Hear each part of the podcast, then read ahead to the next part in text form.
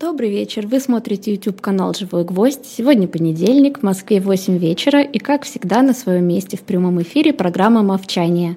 Меня зовут Евгения Большакова, и с нами на связи финансист, основатель группы компаний по управлению инвестициями «Movchan's Group» Андрей Мовчан. Андрей Андреевич, добрый вечер. Добрый вечер. Я даже уже сам наизусть выучил всю эту заставку, теперь все знаю. Спасибо, Женя. Спасибо всем, кто нас смотрит. Очень приятно, что вы опять снова с нами. А, я обещал начать э, эту программу с э, рассказа про американские банки с продолжения, mm-hmm. да, потому что про дефолт мы поговорили, а теперь можно и про коммерческие банки было поговорить, в прошлый раз не успели. И несмотря на то, что у нас много новых интересных событий есть, мы все равно начнем с того, что обещали, а потом уже постараемся добраться до наших новых событий. Да.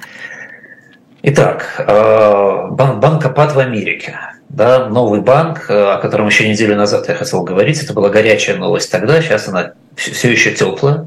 Э, First Republic Bank, э, банк для богатых, локальный банк для богатых, 233 миллиарда долларов активов, банк, на который напали вкладчики, за месяц пассивы упали аж на 100 миллиардов долларов, то есть почти в половину сократились. Собственно, почему? Да? Ну, во-первых, потому что под общую панику пошла информация, правдивая информация, что 73% депозитов в банке не застрахованы. Почему они не застрахованы? По очень простой причине. Это банк для богатых. У них большие депозиты. Соответственно, раз большие депозиты, значит сумма не застрахованная больше. А частично этот уход депозитов был связан с тем, что увеличивались активы прямо там же в wealth management самого банка, потому что э, клиенты уходили, покупали американские трежерис. Значит, они стали приносить доход выше, чем депозит.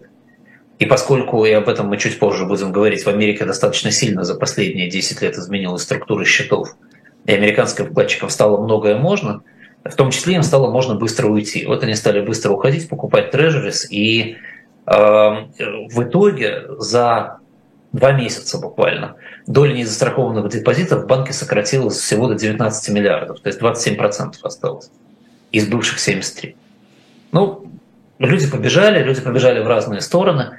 Люди побежали, потому что в банке есть проблема, но проблема это не та, которая была в Силикон-Вэлли. В Силикон-Вэлли, если помните, а, основная проблема была в том, что банк собирал депозиты и вкладывал все в безрисковые активы в казначейские бумаги, в длинные казначейские бумаги, которые приносили больше, чем короткие. Ситуация поменялась, теперь длинные бумаги приносят А меньше, чем короткие, и Б стоят сильно дешевле, чем они стоили тогда. И в конечном итоге эм, э, Silicon Valley Bank оказался ну, виртуальным банкротом. Да, просто потерял марк-то-маркет много денег. А First Republic у него была обратная ситуация. First Republic выдавал очень надежную ипотеку под залог очень хорошей недвижимости а, и по очень низкой ставке, потому что это очень хорошая недвижимость, вам не нужно риски закрывать. И, в общем, на том уровне э, ситуации, который был 5 лет назад, схема была абсолютно идеальной выдаешь ипотеку богатым семьям, богатые семьи не любят дефолтить, эм, loan to value, то есть э, сколько ты даешь на единицу стоимости актива, 60%, то есть у тебя 40% подушка.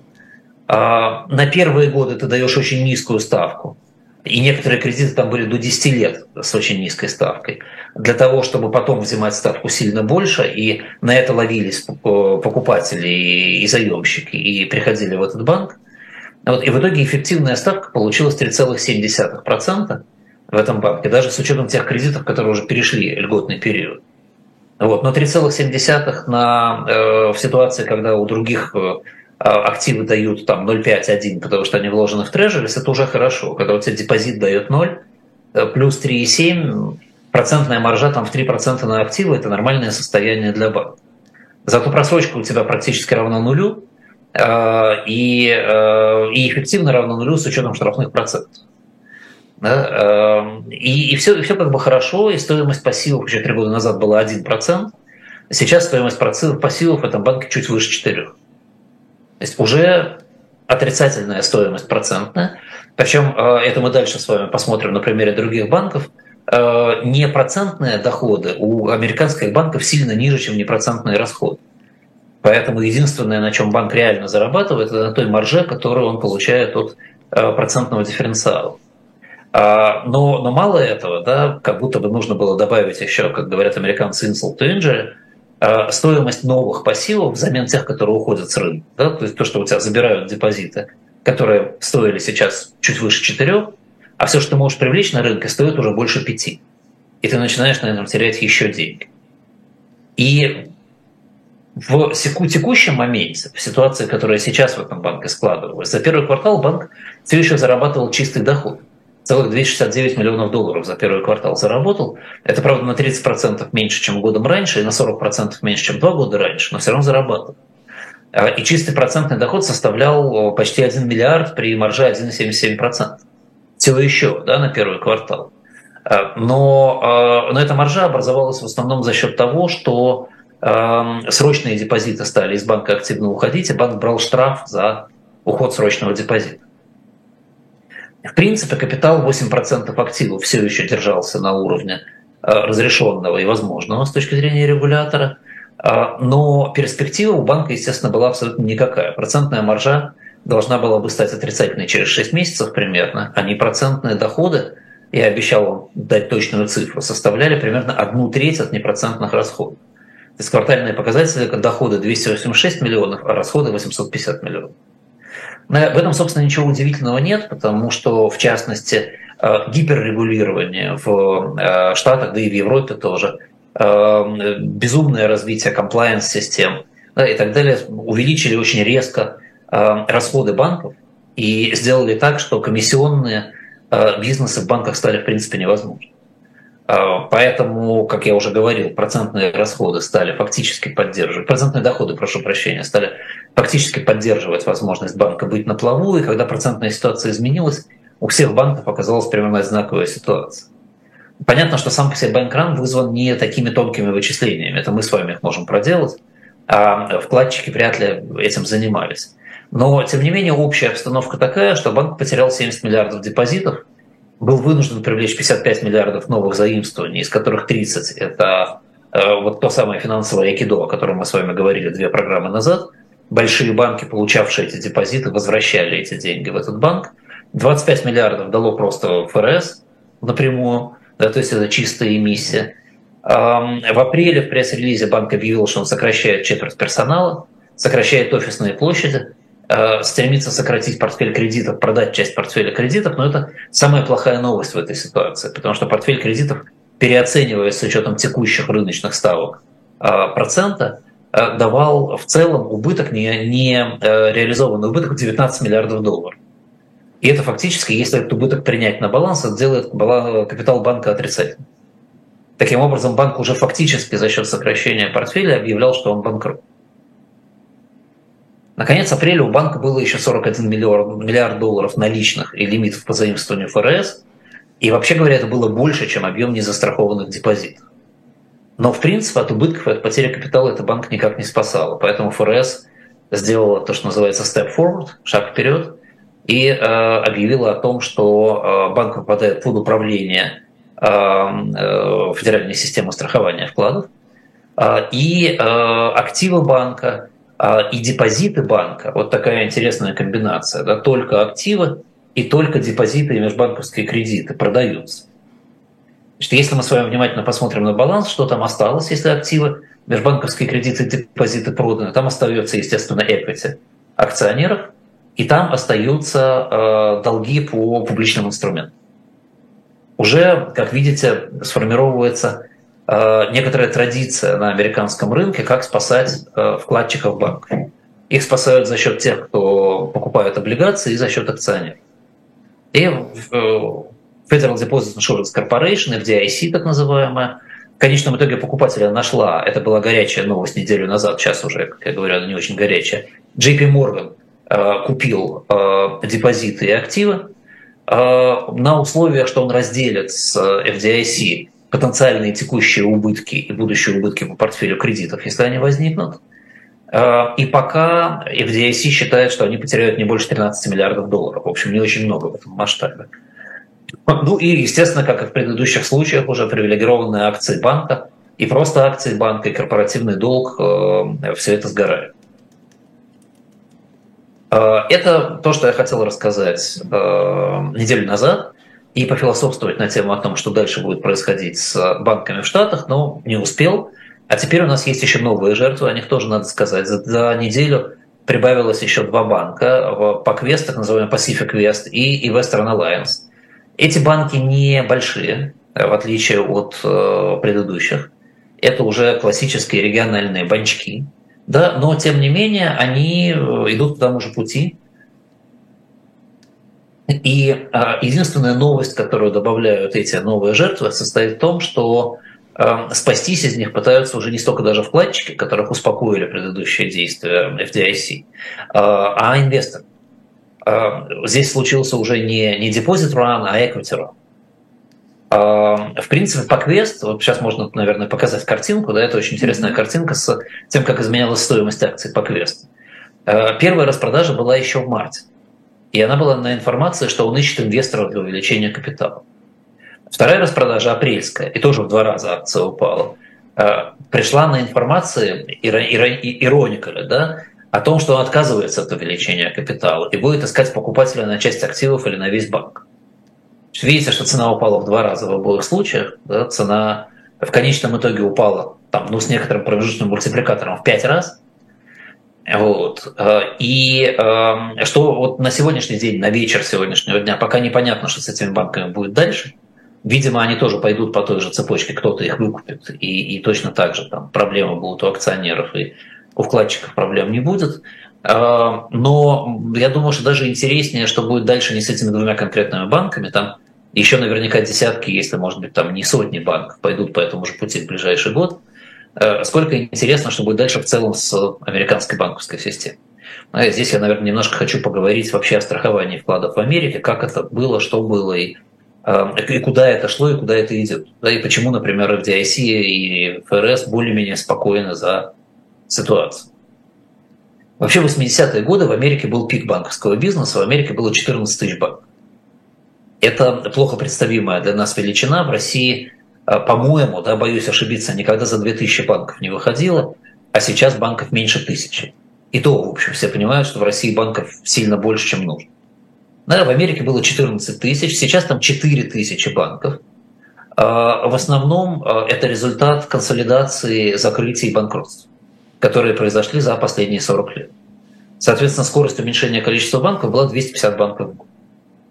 То есть, когда мы с вами сейчас говорим об одном, другом, третьем банке, да, это ни о чем. Да, вот если мы увидим сильное изменение скорости, то есть не 250, скажем, а 500 будет да, за один год, да, тогда, тогда у нас будут причины говорить, что что-то происходит сильно из ряда вон выдающееся. Особенно теперь, когда мы видим, что паттерн закрытия банка вполне определился на этот период времени. Да, в восьмом году мы говорили с вами об этом было по-другому. А сейчас активы и средства вкладчиков мигрируют в крупные банки, акционеры, держатели облигаций средства теряют, Соответственно, мы сейчас будем видеть скорее уже там shareholders runs да, и debt holders runs. Люди будут, будут уходить те, кто владеет облигациями, акциями. Цены, как видите, в поквесте в ситуации будут резко падать. А вкладчики-то не очень беспокоятся. В поквесте ситуация стабильная с вкладчиками. Там 20% всего уменьшения портфеля с начала года, и за последний месяц он, по-моему, даже чуть подрос. Да, то есть в этом смысле бояться за финансовую систему Америки, как за проводящую среду, которая позволяет Америке функционировать, я думаю, не стоит. Единственное, надо понимать, что, ну, конечно, трения какие-то могут возникнуть, все-таки мелкие банки, региональные муниципальные банки, говорили мы тоже с вами об этом, они составляют core для американской банковской системы. Это, а, это все банки, за исключением там примерно 600, да, там 650-670 э, более крупных банков. И, эм, и они обслуживают всю реально живущую Америку, то есть мелкие бизнесы, мелкие расчеты, э, средства штатов, средства муниципалитетов.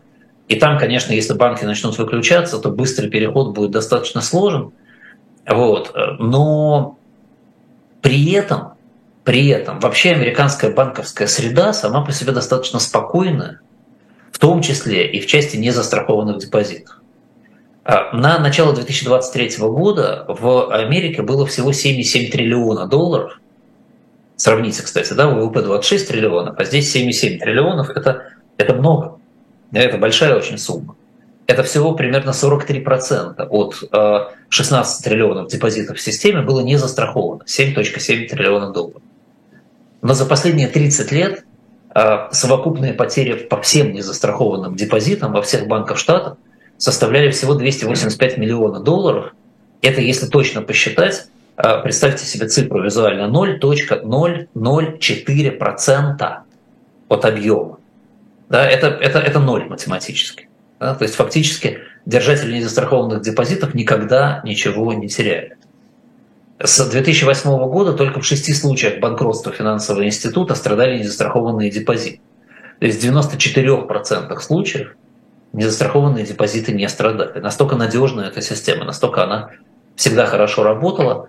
А, и, а, и думаю, что будет продолжать хорошо работать. И еще раз, да, говоря это, я хочу обратить внимание, что, конечно, когда речь идет о маленьких банках и о региональных бизнесах, там могут быть проскальзывания достаточно серьезные, и где-то точечно в какие-то моменты могут возникать проблемы. Это тоже надо понимать. Сама по себе система страхования американских э, депозитов началась недавно, она началась меньше ста лет назад, в 1933 году. Там понятная была ситуация, понятно, почему это началось. Э, э, это был исход Великой депрессии, нужно было как-то привлекать пассивы в банке, нужно было как-то обеспечивать доверие к финансовым институтам. И тогда, в 1933 году, объем застрахованного депозита, который э, был принят э, правительством штатов, э, составлял 2500 долларов США. Значит, не надо думать, что это копейки. Инфляция с тех пор сильно изменила стоимость доллара. Эквивалентом этого было бы примерно 66 тысяч сегодняшних долларов. А в 1934 году очень быстро эта сумма изменилась до 5 тысяч, соответственно, эквивалент там 112 тысяч. В 50 году уже до 10 тысяч. Кстати, можно показать картинку, мне кажется, она mm-hmm. будет сейчас очень интересно посмотреть. Вот. В 66 году 15 тысяч, в 69 20 тысяч, в 74 году уже 40 тысяч и 100 тысяч для депозитов государственных организаций. Э, это, кстати, цифра уже составляла 244 тысячи в новых деньгах сейчас. В 1978 году подняли до 100 тысяч пенсионные счета, страховку, а в 80 году для всех счетов подняли до 100 тысяч. Это был пик тогда. 366 тысяч новых долларов эквивалент этой суммы. А в 2005 году э, стало 250 тысяч для публичных пенсионных счетов. В 2008 году, э, в 2008 году наконец 250 тысяч э, для всех счетов без исключения. И это был эквивалент 350 тысяч. И, а сейчас у нас 250 тысяч так и остается. Да? Соответственно, 250 тысяч сейчас – это эквивалент 250 тысяч сейчас.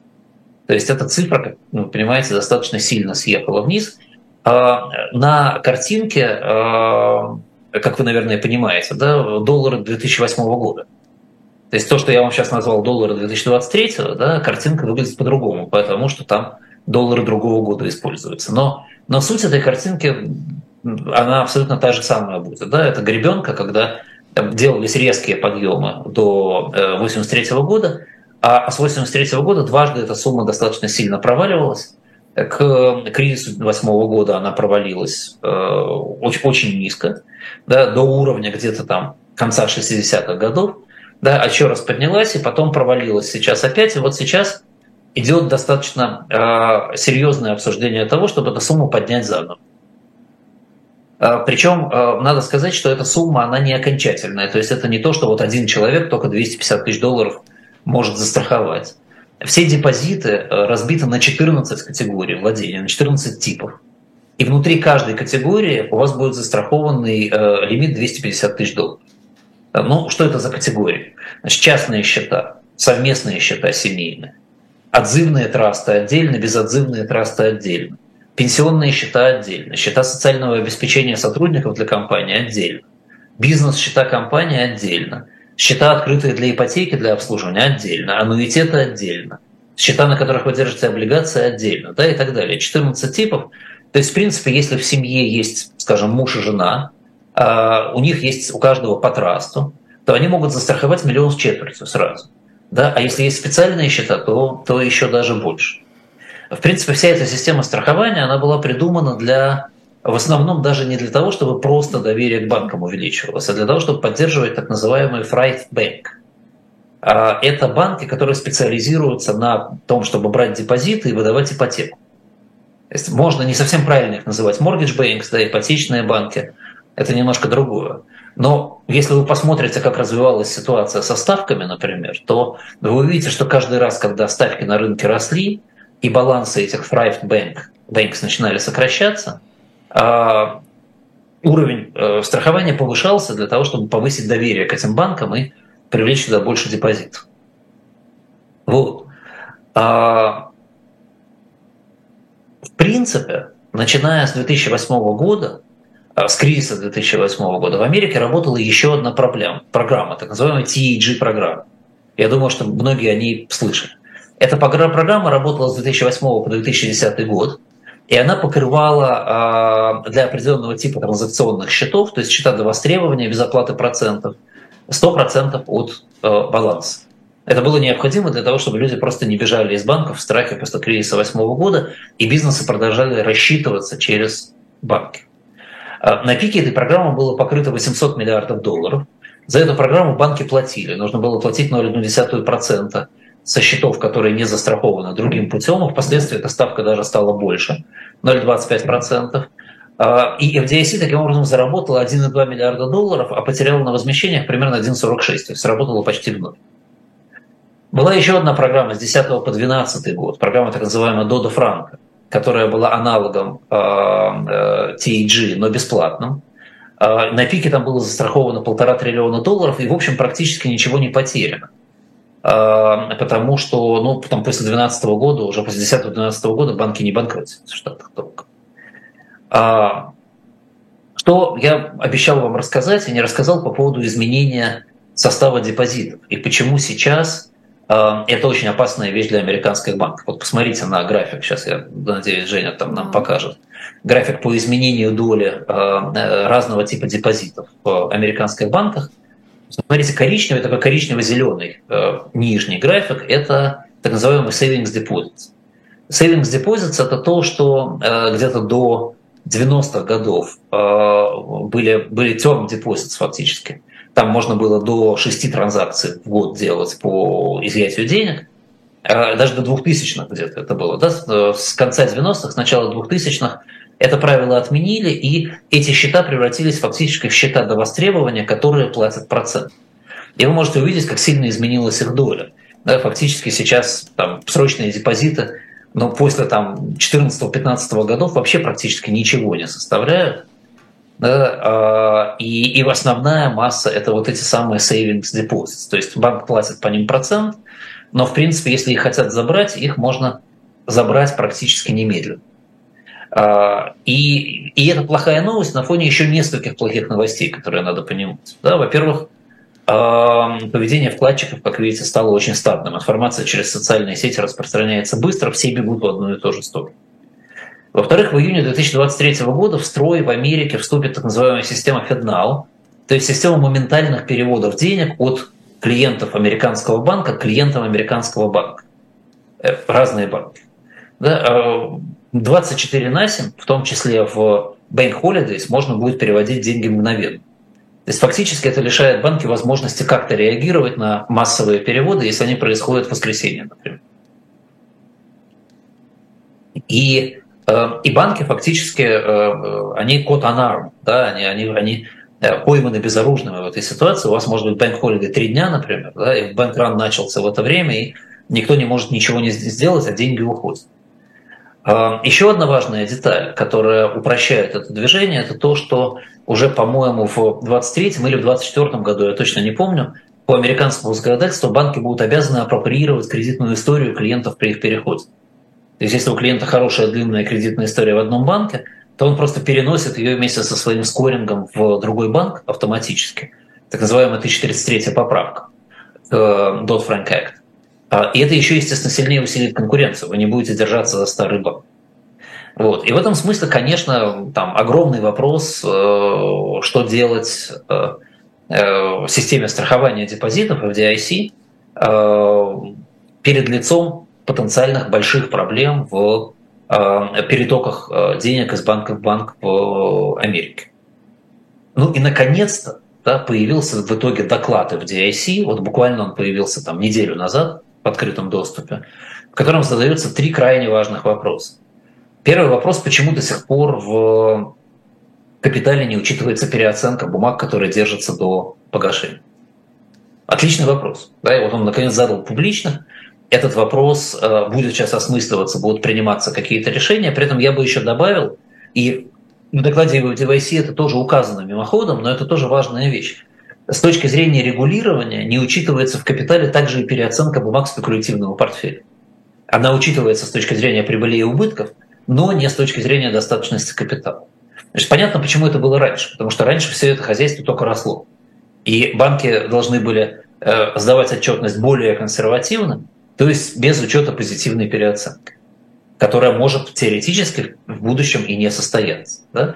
Но теперь ситуация обратная, все упало и падает, да? поэтому эта переоценка нужна, а законодательство ригидное, оно изменяться в этом смысле не, а, не может. Да? И вот график, который, наверное, Женя уже вам показал, это Э, доля, это, это объем э, деривативов и, э, и кредитов и ценных бумаг, у которых погашение больше, чем на расстоянии один год. Вы можете посмотреть, как, как резко доля таких кредитов и бумаг выросла в портфелях банка. Да, и, и это, естественно, сильно повлияло на эту переоценку. Второй серьезный заданный вопрос – это почему к небольшим банкам не применялись требования по минимальной ликвидности, в отличие от больших? Сейчас, если они будут введены, то а, мы увидим очень много банков, которые пойдут на слияние и банкротство, потому что они не будут соответствовать норме. И Б, система, конечно, станет значительно более э, надежной. Третий вопрос. Почему в регулировании в Америке вообще отсутствовала такая вещь, как риск процентных ставок и управление им? А, и, и тоже, я не знаю, что вам ответить, я не регулятор, но сейчас, видимо, после доклада FDIC это будет вводиться. Эта норма есть в Европе, и поэтому, если вы обратили внимание, в Европе значительно более надежная ситуация с банками. Вот ровно из-за того, что у них риск процентных ставок был хорошо отрегулирован. Соответственно, предложение в этом докладе, делается предложение вводить норму минимальной доли долгосрочного долга, например, да, и конвертируемого долга в пассивах банках, чтобы у них не мог быть бэнкран такой, да, чтобы все не могли сразу забрать, чтобы у вас была большая доля. И FDIC рассматривает вариант существенного увеличения страхового покрытия транзакционных счетов. То есть все, что связано с бизнесом, все, что связано с вашей активностью как э, создателя ВВП, а не с накоплениями, FDIC считает, что необходимо очень жестко защитить. Э, мнений на эту тему много. Союз региональных банков, в частности, вообще предлагает застраховать 100% депозитов на ближайшие два года. А достаточно известный финансист Билл Керман написал, что он считает, что надо вообще навсегда застраховать 100% всех депозитов. Но, слава богу, FDIC понимает, что так делать нельзя, и даже в докладе написано, что это вызовет э, излишнее взятие рисков на себя банками и разрушит банковскую систему. То есть, скорее всего, мы увидим, что предложения FDIC будут реализованы, возможно, пойдут на поводу Союза региональных банков и на два года застрахуют депозиты, как это было в восьмом году, а, ничего страшного от этого тогда не произошло, сейчас тоже не произойдет. Но так или иначе, я к чему все это рассказываю, ответ есть да, у банковской системы Америки на то, что происходит, и мы можем увидеть еще, там, скажем, сотню банкротств или слияний, но крах американской банковской системы мы увидеть не должны. Вот это вот мой долг за прошлую передачу, который, я надеюсь, я вернул, и а, страхов за банковскую систему Америки у вас должно стать меньше. А то, о чем я хотел сегодня на самом деле рассказывать, я начну об этом рассказывать, но, возможно, не закончу сегодня, это э, поделиться с вами нашей радостью и праздником. Живу я в Британии, как вы, наверное, помните, и у нас э, уже целых двое суток, как есть король. Да? Э, королева умерла, да здравствует король. Э, Чарльз III взошел на престол в субботу. Естественно, все мы так или иначе, кто, кто, кто лично, кто на улице, кто по телевизорам смотрели коронационные торжества. Эм, лейбористы жаловались, что они очень дорогие. Э, консерваторы разумно рассказывали, что корона – это выгодное мероприятие в Британии, что ее нужно продолжать иметь. Но для того, чтобы поговорить об экономике британской короны, я очень хочу об этом действительно поговорить, потому что это очень интересно, на мой взгляд, надо начинать вообще с истории британской короны. Что такое Э, королевства Британии и как э, развивались события в, э, в этом королевстве с точки зрения, скажем так, королевской династии. Вот у меня просьба к Жене показать картинку, которую я сам нарисовал сегодня, чтобы вы могли хоть что-то понять в итоге из моего рассказа, потому что история это крайне запутанная. Да, вот здесь на этой картинке красная линия – это линия английских королей, синяя линия – это линия шотландских королей, которая как несложно заметить, становятся королями Англии и Шотландии объединенными в определенный момент. А там, где есть черненькие линии, это перемещение королевской крови без занятия престола. То есть просто, просто кем-то где-то, какими-то более младшими ветвями. Вот. Ну и все это напоминает немножко электрическую схему моего дома, которую я сейчас ремонтирую как раз в Лондоне. Но если говорить о том, что же происходило исторически с э, британскими королевскими домами, то выглядит это будет примерно так. Э, всерьез говорить о английской короне можно начиная с конца IX века. И первым э, серьезным королем, там были до этого несерьезные, но первый серьезный король британский – это Альфред Великий. Он сакс по национальности, а, это человек, который присутствует в огромном количестве фильмов, сериалов, книг и так далее. Там, если кто-то смотрел сериал «Викинги» э, в России, то значит, там это один из главных героев, Альфред Великий. Вот. Он э, э, в борьбе с нашествием викингов объединяет большую часть юга острова Великобритания, и при нем считается, что впервые появляется неофициальное название Англии. И примерно 170 лет после него его титул прямо наследуется саксонскими королями. В 1666 году, в 1600, нет, надо правильно произнести, в 1066 году, вот.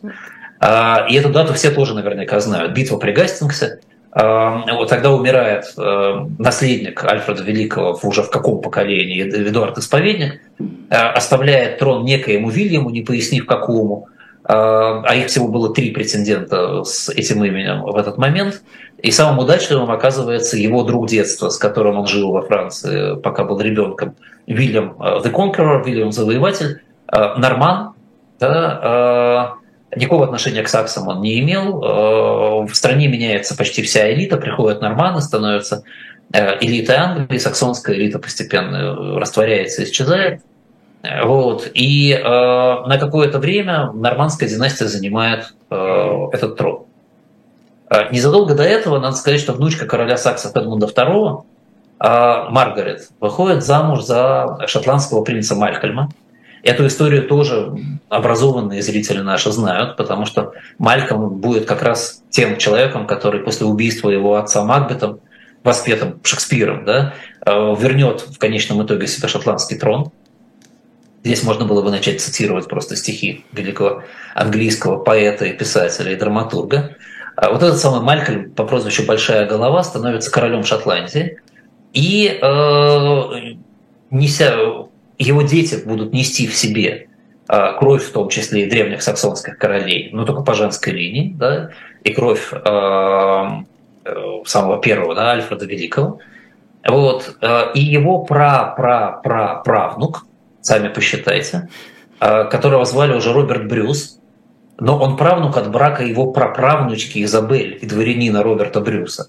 Да, то есть там тоже по женской линии передавалась эта кровь. А, снова становится королем независимой Шотландии после некоторого периода контроля территории Шотландии а, Англии. Дочь Роберта Брюса, у него не будет сыновей, выйдет замуж за Уолтера Стюарта, и так начнется династия Стюарт. Их сын будет королем Шотландии вслед за Робертом Первым, его будут звать Роберт Второй. Тоже запоминайте, отложим пока шотландскую династию, к которой мы еще вернемся, это важно. Вот, а пока мы возвращаемся обратно к Вильяму Завоевателю. А, его правнук, а, король Англии Генри II, а, женится на Элеоноре Аквитанской, на одной из испанских принцесс. И двое их сыновей будут королями. Англия, дочь выйдет замуж за Альфонса VIII Кастильского, то одного из принцев Э, и королей в э, разделенной тогда Испании. Их правнучка Элеонора выйдет замуж за правнука Генри II, да, того самого Генри II, о котором мы сейчас говорим, правнука Вильгельма Завоевателя Эдуарда I, и их сын Эдуард II наследует престол. То есть пока все э, происходит более-менее внутри э, потомков Вильгельма Завоевателя, но уже, э, но уже опять же через, через женскую линию, через дочь, и э, Эдуард II, он непонятно кто больше, он Кастильский уже король, да, или он нормандский король, а правит он Ван. Вот. Но у того самого Эдуарда да, э, будет еще и второй брак с Маргаритой Французской. У него рождается сын Эдмунд, его внучка выходит замуж за Джона Бафурта, праправнука Эдуарда I. Все перемешивается чудовищно, следите за схемой, пока вы не запутались. А их дочь за праправнука Роберта I Брюса – Э, Джеймса, первого шотландского, шотландского короля. Здесь кровь, кровь норманов и плантагенетов ушла в сторону шотландских королей еще раз. У них рождается сын Джон, у которого рождается дочь, которая выйдет замуж за шотландского дворянина Эдмунда Тюдора. Вот давайте на этом остановимся, запомним имя Эдмунд Тюдор, да, и вернемся обратно к английской династии. Там Эдуардов будет целых три подряд. У третьего будут два сына. Эдуард по прозвищу Черный принц, о Черном принце вы наверняка слышали, читали э, романы Вальтера Скотта, э, и, э, и принц Джон. Корона третьего Эдуарда перейдет сыну Черного принца, минуя одно поколение, который потомство не останет не оставит. И потом она перейдет к сыну Джона. А, но поскольку там эта ветка уже пошла не королевская, у нее появляется земельная феодальная фамилия Ланкастер, и этого короля будут звать Генри IV Ланкастер. Но у Джона будет еще и дочь, сестра Генриха IV. И э, она, это, эта ветка будет э, веткой Йорков, по, опять же, по феодальному своему земельному титулу. Они будут оспаривать престол в гражданской войне, которая, если помните, называется «Войной Алой и Белой Розы». И после трех королей Ланкастеров будет два короля Йорка. А последний, Ричард III, потомство не оставляет. И, э, и, и обе эти ветви, и вся большая ветвь э, норманов, плантагенетов, э, Йорков, Ланкастеров закончится полностью. И когда на престол нужно будет возвести кого-то, кто хоть как-то имеет отношение к э, королевской семье, на престол зайдет Генри Тюдор. Он будет потомком в седьмом поколении Эдварда I и Маргариты Французской. Помните, да, там через, через Эдмунда Тюдора, да, эта связь. Вот. И в этой цепочке из семи поколений три поколения будут передачи по женской линии. Вот оно ваше все солическое право, патриархат да, и так далее, да, отношение к женщинам в средневековой Европе. Вот. Сам Генри Тюдор женится на дочери Эдуарда VII Йорка, Елизавете Йоркской. А, и, э, и после этого будет всю свою жизнь представляться спасителем Англии, который объединил дома Ланкастеров и Йорк. Ни к дому Ланкастеров, ни к дому Йорков он отношения не имеет, как вы понимаете. Да? Вот. Но тем не менее, и поскольку он будет писать историю, а историю всегда пишут победителя, то Ричард III, который, в общем, был очень приличным королем, последний йоркский король, будет представлен в этой истории очень э, плохим и человеком, и королем, убийцей, э, убийцей в том числе наследников королевского престола Ланкастерского. А есть серьезное э, мнение, на самом деле, что как раз Тюдор, Генри Тюдор убил этих э, э, принцев, а свалил это все на Ричарда III. И так далее.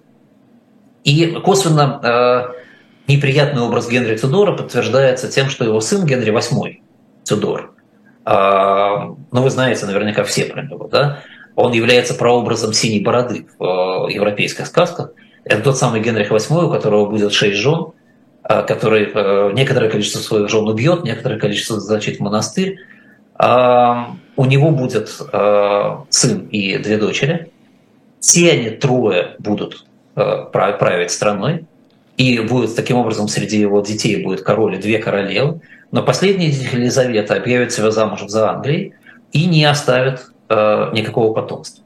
Впрочем, остальные его дети тоже не оставили никакого потомства. Ситуация опять пришла в тупик. Э, очень быстро династия Тюдоров закончилась. Э, и за неимением вариантов на э, престол э, Британии позвали Джеймса Стюарта, который теперь, он там будет Джеймс VII, а в Британии он станет Джеймсом I. Э, он станет первым королем объединенным Англии и Шотландии, который стал объединенным королем по согласованию сторон он будет э, внимательно следите, считайте. Про, про, про, про, про, про, про, про внуком Роберта Первого Брюса да, и э, первым королем Стюартом э, Объединенной Великобритании.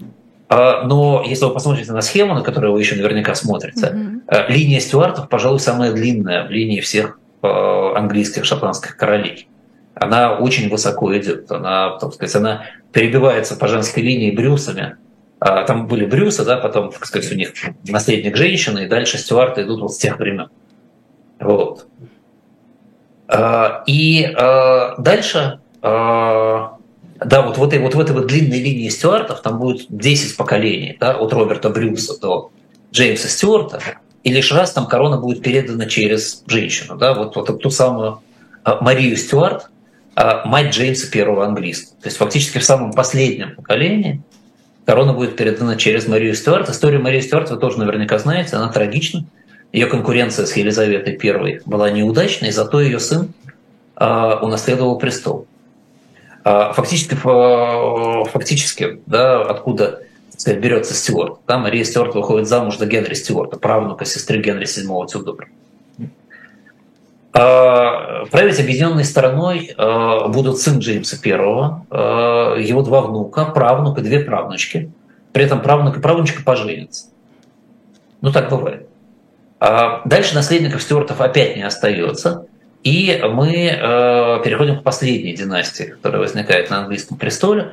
Последняя династия, опять же, за неимением никого более близкого, на престол восходит внук дочери Джеймса I Стюарта, фактически сын внучки, да, то есть там через две женщины это передается, носящий фамилию Ганновер, живущий в Германии, по-английски не говорящий ни слова. А его дедом со стороны матери был король Богемии, да, это на территории Чехии сейчас расположено, он был принцем так называемого палатината, то есть земель, которые входили в Священную Римскую империю напрямую, подчиняясь папе, без а, каких-то других королей. Его звали Фредерик. А отцом Эрнста Аугустус четвертый сын герцога Брансвика Ленбергского. Ну, то есть какие-то не очень крупные среднеевропейские дворяне. А эта династия оказалась очень удачной. На сегодняшний день она все еще существует, во-первых.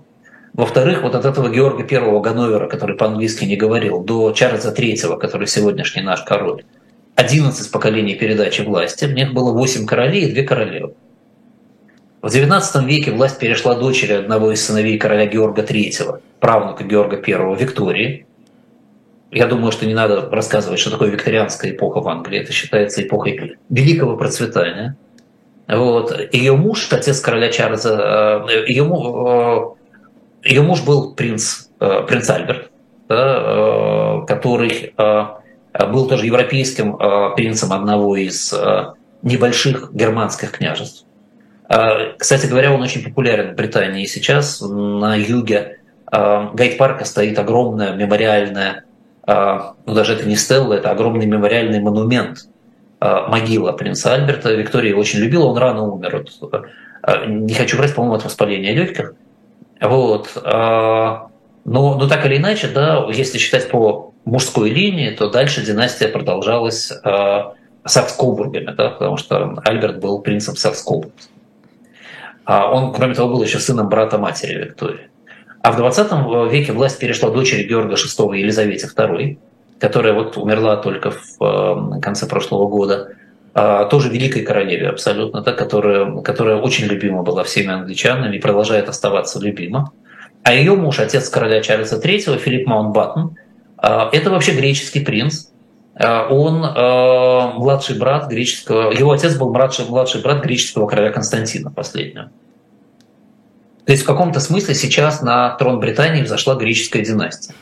И она же немножко датская династия, потому что там все было перепутано тоже с точки зрения браков, но тем не менее. А еще две вещи, наверное, которые можно про эту династию сказать, это то, что Николай I Романов являлся мужем Шарлотты Прусской, которая была прапраправнучкой Георга I. То есть в русской э, царской династии тоже немножко крови от английских королей присутствует. Ну и сейчас э, мы все достаточно спокойны за будущее династии, потому что у Чарльза III есть прямой наследник, принц Уильям, Ему он молодой, ему нет 40 лет сейчас, он а, в хорошей форме, и а, явно он, так сказать, унаследует 74-летнему Чарльзу. А у него есть два сына. Так что монархия английская совершенно в безопасности, она продолжается. И здесь даже с а, свойственной англичанам жестокой иронией шутят, что первый английский король Вильям завоевал Англию, придя из Франции, а будущий король Вильям должен завоевать Францию, придя из Англии, и объединить, наконец, эти два государства. Но я думаю, что французы не обижаются, поскольку английский юмор они понимают. Вот. А что такое в Англии королевская власть? Это не простая штука. Это что-то, что совсем не напоминает царскую власть в России. Никак. Ну, или вернее, когда-то, возможно, и напоминала, но с 1215 года это уже не так. В 1215 году э, король Джон, э, который э, был братом Ричарда «Львиное сердце», если кто читал романа Ивенга, вот это вот примерно про, это, просто роман хорошо заканчивается возвращением Ричарда I «Львиное сердце», а в реальности никуда он не вернулся, погиб э, во Франции, э, потому что почему-то возвращающимся крестоносцам из э, Святой Земли потребовалось осадить э, некий французский же город, и э, случайный выстрел из арбалета, стрела пробила ему шею, и он умер. Так вот, его брат, непопулярный король Джон, который по совместительству был еще же королем э, в Нормандии в Анжу все еще тогда, да, эти земли потерял. Э, тогдашний король Франции их отвоевал. И этот самый король Джон решил поднять налоги для того, чтобы профинансировать вторжение на материк. А обороны английские подняли восстание, и король Джон проиграл сражение у Бавин в 1214 году и вынужден был пойти на переговоры с баронами. Это первое переговоры серьезные короля с баронами в Англии. А, и к 15 году он подписывает некую э, некий биль о правах, да, некую конституцию, которая называлась Магна Карта, да, то есть, так сказать, великий документ в переводе. Эта Магна Карта серьезно ограничивала королевскую власть. Значит, подписать он ее подписал, но привычки выполнять законы тогда еще не было. Он тут же стал ее нарушать, отказался от ее выполнения, очень быстро умер. Э, Э, бароны призвали французского короля, французского принца, вернее, сына французского короля, править Британии. Он вторгся в Британию, захватил большую часть южной части э, Британии. В это время бароны, недовольные тем, что он тоже хотел поднять налоги, короновали семилетнего сына Джона. Вместе с ним изгнали французов. Э, и процесс, в общем, ну, как бывает в таких историях средневековых, закончился тем, что Магна Карта все-таки была признана будущими королями. И потом она медленно и постепенно заменялась на а, законы, которые принимал парламент, о котором я сейчас два слова буквально скажу. Вот. Но принимал он их в соответствии с положениями Магны Карт. Три а, главных положения Магны Карты звучали следующим образом. Положение первое. Король тоже является подчиненным законодательных актов. Для короля закон существует.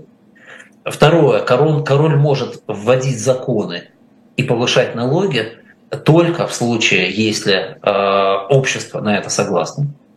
Каким образом выражается согласие общества, отдельный вопрос, это менялось со временем. И э, э третье, э, третье положение Магна Карты заключается в том, что э, клятва королю и подчинение королю э, страны является условным и не абсолютным и обусловлено поведением короля. Если он себя хорошо ведет, то все ему подчиняются. Это положение совершенно неслыханное для России, которая попытка подобное положение ввести в начале 20 века отвергнуты были Николаем II, здесь были введены в начале 13 века. Соответственно, параллельно и достаточно быстро после этого создается парламент. Слово парламент происходит от французского, ну и потом и английского слова parley. Parley означает переговоры. И, и можно глагол использовать to parley, да, вести переговоры, или можно использовать это как существительное. Соответственно, первая задача парламента, как явствует из этого слова, была вести переговоры с королем. До парламента в Англии существовал так называемый вит, от слова вит – мудрость, совет мудрецов, чьей задачей было советовать королю. Да? И, и такая резкая смена названия свидетельствует о резкой смене функции, естественно. А парламент фактически после 1230 года собирается регулярно, Парламент состоит из пока тогда, собственно, короля, министров, членов Королевского совета, крупнейших землевладельцев и лидеров церкви. Но уже примерно в 1265 году в парламент включаются представители и от среднего слоя духовенства, и представители от так называемых общин э, или коммун, да, э, по два дворянина от каждого графства и по два представителя от каждого боро. Боро – это более маленькая единица территории – и по два жителя от каждого города. Э, тогда это называлось representatives of commons, да, то есть представители общин, э, в отличие от representatives of lordships, да, представители знати.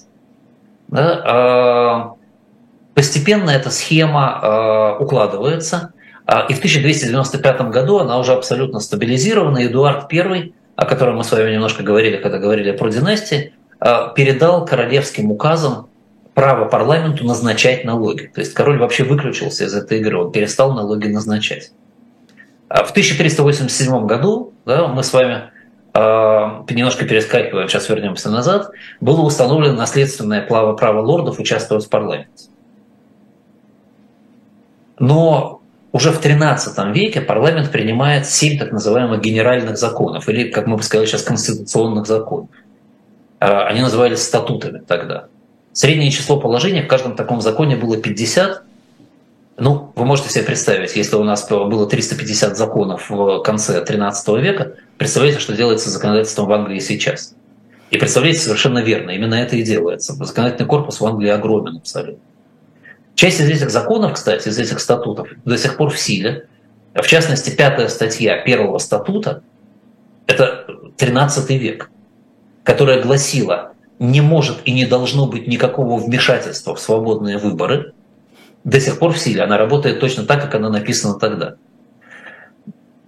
Вот. С 1341 года, а, я думаю, в связи с достаточно напряженным отношением между членами палат, членами Э, парламента лордами и членами парламента от общин, э, парламент разделяется на две палаты. Они начинают собираться раздельно, и официально декларируется в том же 1341 году, что без э, одобрения обоих палат и короля не может быть принят ни один закон в стране. В 1400, в 1400 году Нижняя палата получает право увольнять министров и контролировать все налоги и государственные расходы. Верхняя палата, палата лордов, э, мигрирует все больше и больше в сторону функции Виттена, да, то есть Совета мудрецов. А нижняя палата становится все больше и больше основной палатой парламента в этот момент. Хотя в ней заседают, как вы понимаете, не дворяне, не знать. В ней заседают в перемешку дворяне и э, горожане, и представители среднего духовенства, и представители графства. А к 1485 году король вообще выведен из парламента, и после этого он мог сообщаться с парламентом только через своих представителей в палатах. С 1540 года в Нижней палате официально назначается спикер, который коммуницирует с королем. И должность, это, надо сказать, была настолько непопулярна, потому что, видимо, часто приходилось королю рассказывать то, что он не хотел слышать, что решением парламента было утверждено, что спикер назначается без его согласия, и его согласие не требуется для того, чтобы он продолжал работать. Он не имеет права отказаться, пока парламент не назначит другого спикера. Надо сказать, что короли вообще были достаточно покладистыми в Англии. И в течение 16-18 века король накладывал вето на законы парламента всего несколько раз. А в последний раз в 1708 году королева Анна а, наложила вето на очень малозначимый закон о шотландской милиции, и то по просьбе правительства. Но даже этих нескольких раз, вообще говоря, хватило для того, чтобы парламент ответил абсолютно не э, симметрично. За вот это время, о котором я сейчас сказал, за время, когда несколько раз было наложено вето, парламент один раз казнил короля Карла I, который, кстати, был последним монархом, который входил в палату общин запросто. И за этим последовало 11 лет республики, 649-660 год. Да? А короля Джеймса II, который после этого вскоре был возведен на трон, он просто сместил и передал трон его родственника, потому что он решил, в соответствии с, если помните, да, вот одним из сказать, самых первых статутов Магна Карта, что этот король недостаточно хорошо себя вел для того, чтобы он оставался королем. А, отношения короля и парламента были настолько э, враждебными э, в течение сотен лет, что до сих пор есть традиция в британском парламенте, что перед выступлением короля в Палате общин на открытии новой сессии Палаты общин из числа парламентариев должен быть отправлен заложник в Букингемский дворец которого казнят, если казнят короля в парламенте, а, чтобы обеспечить сохранность короля, собственно. А, по традиции, уже устоявшейся в те времена, когда король приходит в палату общин выступать, перед его носом демонстративно захлопываются двери, и он должен трижды постучать в дверь, чтобы его после этого пустили на выступление. Надо сказать, что с 1838 года король ни разу не увольнял э, премьер-министров, которые назначают парламент, и всегда принимал э, назначение парламента. Э, и надо сказать, что напротив, последние 200 лет были неоднократно случаи, когда короли выступали на стороне палаты общин против палаты лордов, в том числе для того, чтобы преодолеть вето палаты лордов. Э, в принципе, в Англии есть закон, что если палата общин трижды представляет один и тот же закон в палату лордов, то этот закон может быть принят согласием короля и палаты общин. И упрямая палата лордов э, исключается из этой игры. Вот. И, и короли это часто делают за эти 200 лет, таким образом выступая и как арбитр, и э, как часть народного правления. Вот на этом мы с вами должны, наверное, сегодня закончить. Начнем мы с вами следующую передачу с разговора о том, что на самом деле имеет и не имеет права и почему король сегодня, и что он будет и не будет делать. А потом мы с вами поговорим уже про экономику британской монархии. И я попытаюсь вам всем рассказать и показать, почему это невероятно выгодная вещь для Британии и почему никто в здравом уме от нее не откажется в ближайшее время. А пока спасибо огромное за внимание, и я с вами прощаюсь на неделю. Спасибо вам, Андрей Андреевич. Я прям заслушалась и даже не заметила, как наше время подошло к концу. Обязательно подписывайтесь на «Живой гвоздь», чтобы не пропустить продолжение этого интересного разбора британской монархии в следующий понедельник. А, спасибо, Андрей Мовчан, финансист, основатель группы компании по управлению инвестициями Movchan's Group. Ну, а я, Евгения Большакова, прежде чем попрощаться, хочу напомнить, что у нас есть shop.diletant.media, где вы можете купить различные интересные книги, в том числе и на историческую тематику. Например, сейчас там есть в продаже книга про русские деньги, от основания вообще от шкурок и до рублей современных. Приходите, покупайте, не забывайте нам донатить, подписываться и поддерживать нас. До встречи, всего доброго. До встречи, счастливо.